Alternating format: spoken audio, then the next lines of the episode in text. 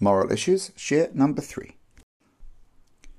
If you've missed the first two in this series, go back and have a listen because we're reaching the, the concluding part of this topic and it's important you know what's going on. So, how do the cases we mentioned yesterday apply to advertising? Well, if the advertiser obtains goodwill undeservedly, then it violates the principle of Genevas das and should not be done. For example, the shop owner advertises that in sympathy with all those who are suffering because of anything, reason X, doesn't matter, he is lowering the prices. And the truth is that he's going to lower the prices because he has so much stock anyway, and his competitor lowered their prices, their prices. That would be a violation because the public will think that he's doing it because he cares, but really that care, that manipulating of people's thoughts is undeserved. In a famous advert a number of years ago, a coffee company advertised that one should drink their coffee because it's mountain grown. It turns out that all coffee grows in a mountain area because that's the proper climate for coffee. Now, at the time, no one knew that. People began buying this brand because it was mountain grown.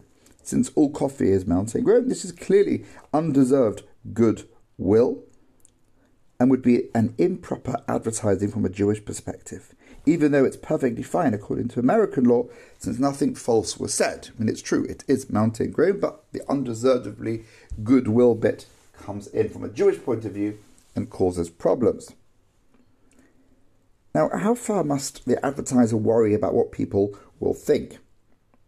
In any advert, there's danger that someone will misinterpret the message and gain undeserved goodwill. For example, many ads have a beautiful model associated with the product. Although this practice may clearly violate the laws of Jewish modesty, which is a separate issue, it may also violate Genevas das. If someone assumes that he will be able to get any girl by using this product, is that misrepresenting? The Gemara in Chulin addresses this issue and gives us the case of Mar Zutra, who was going to the city of Machuza from another place. Meanwhile, Rabbah and Rav Safra were coming out of Machuza on their way to another city. Mar Zutra assumed that these rabbis were coming out of the city just to greet him in honor, and remarked to them as such.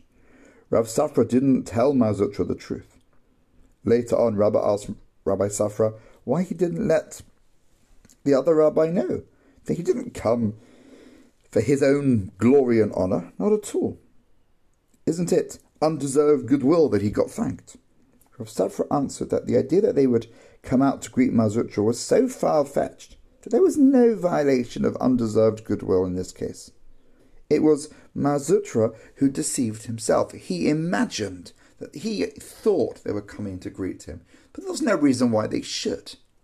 So, are we responsible in the advertising world for the misunderstandings of, of individuals? How far does that have to go? So, we can learn from this story the following when it's not reasonable for people to assume something, then we're not worried about what they will conclude. In the case of the advert with the beautiful models, it's not reasonable to think that buying the product will allow you to get the girl or the guy or the car or the mansion. And therefore, it's not improper advertising. We don't have to be responsible for every silly idea that pops into somebody's head. But how do we know what's reasonable and unreasonable?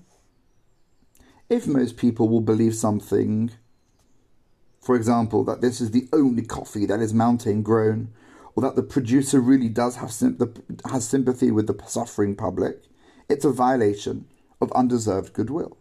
But if not, if using this product will get you some unimaginable benefit, then it's not a violation.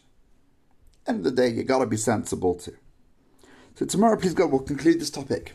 What is legitimate Jewish Jewish advertising, and what might be the obligations of the people buying? For now, my friends, have a very good day.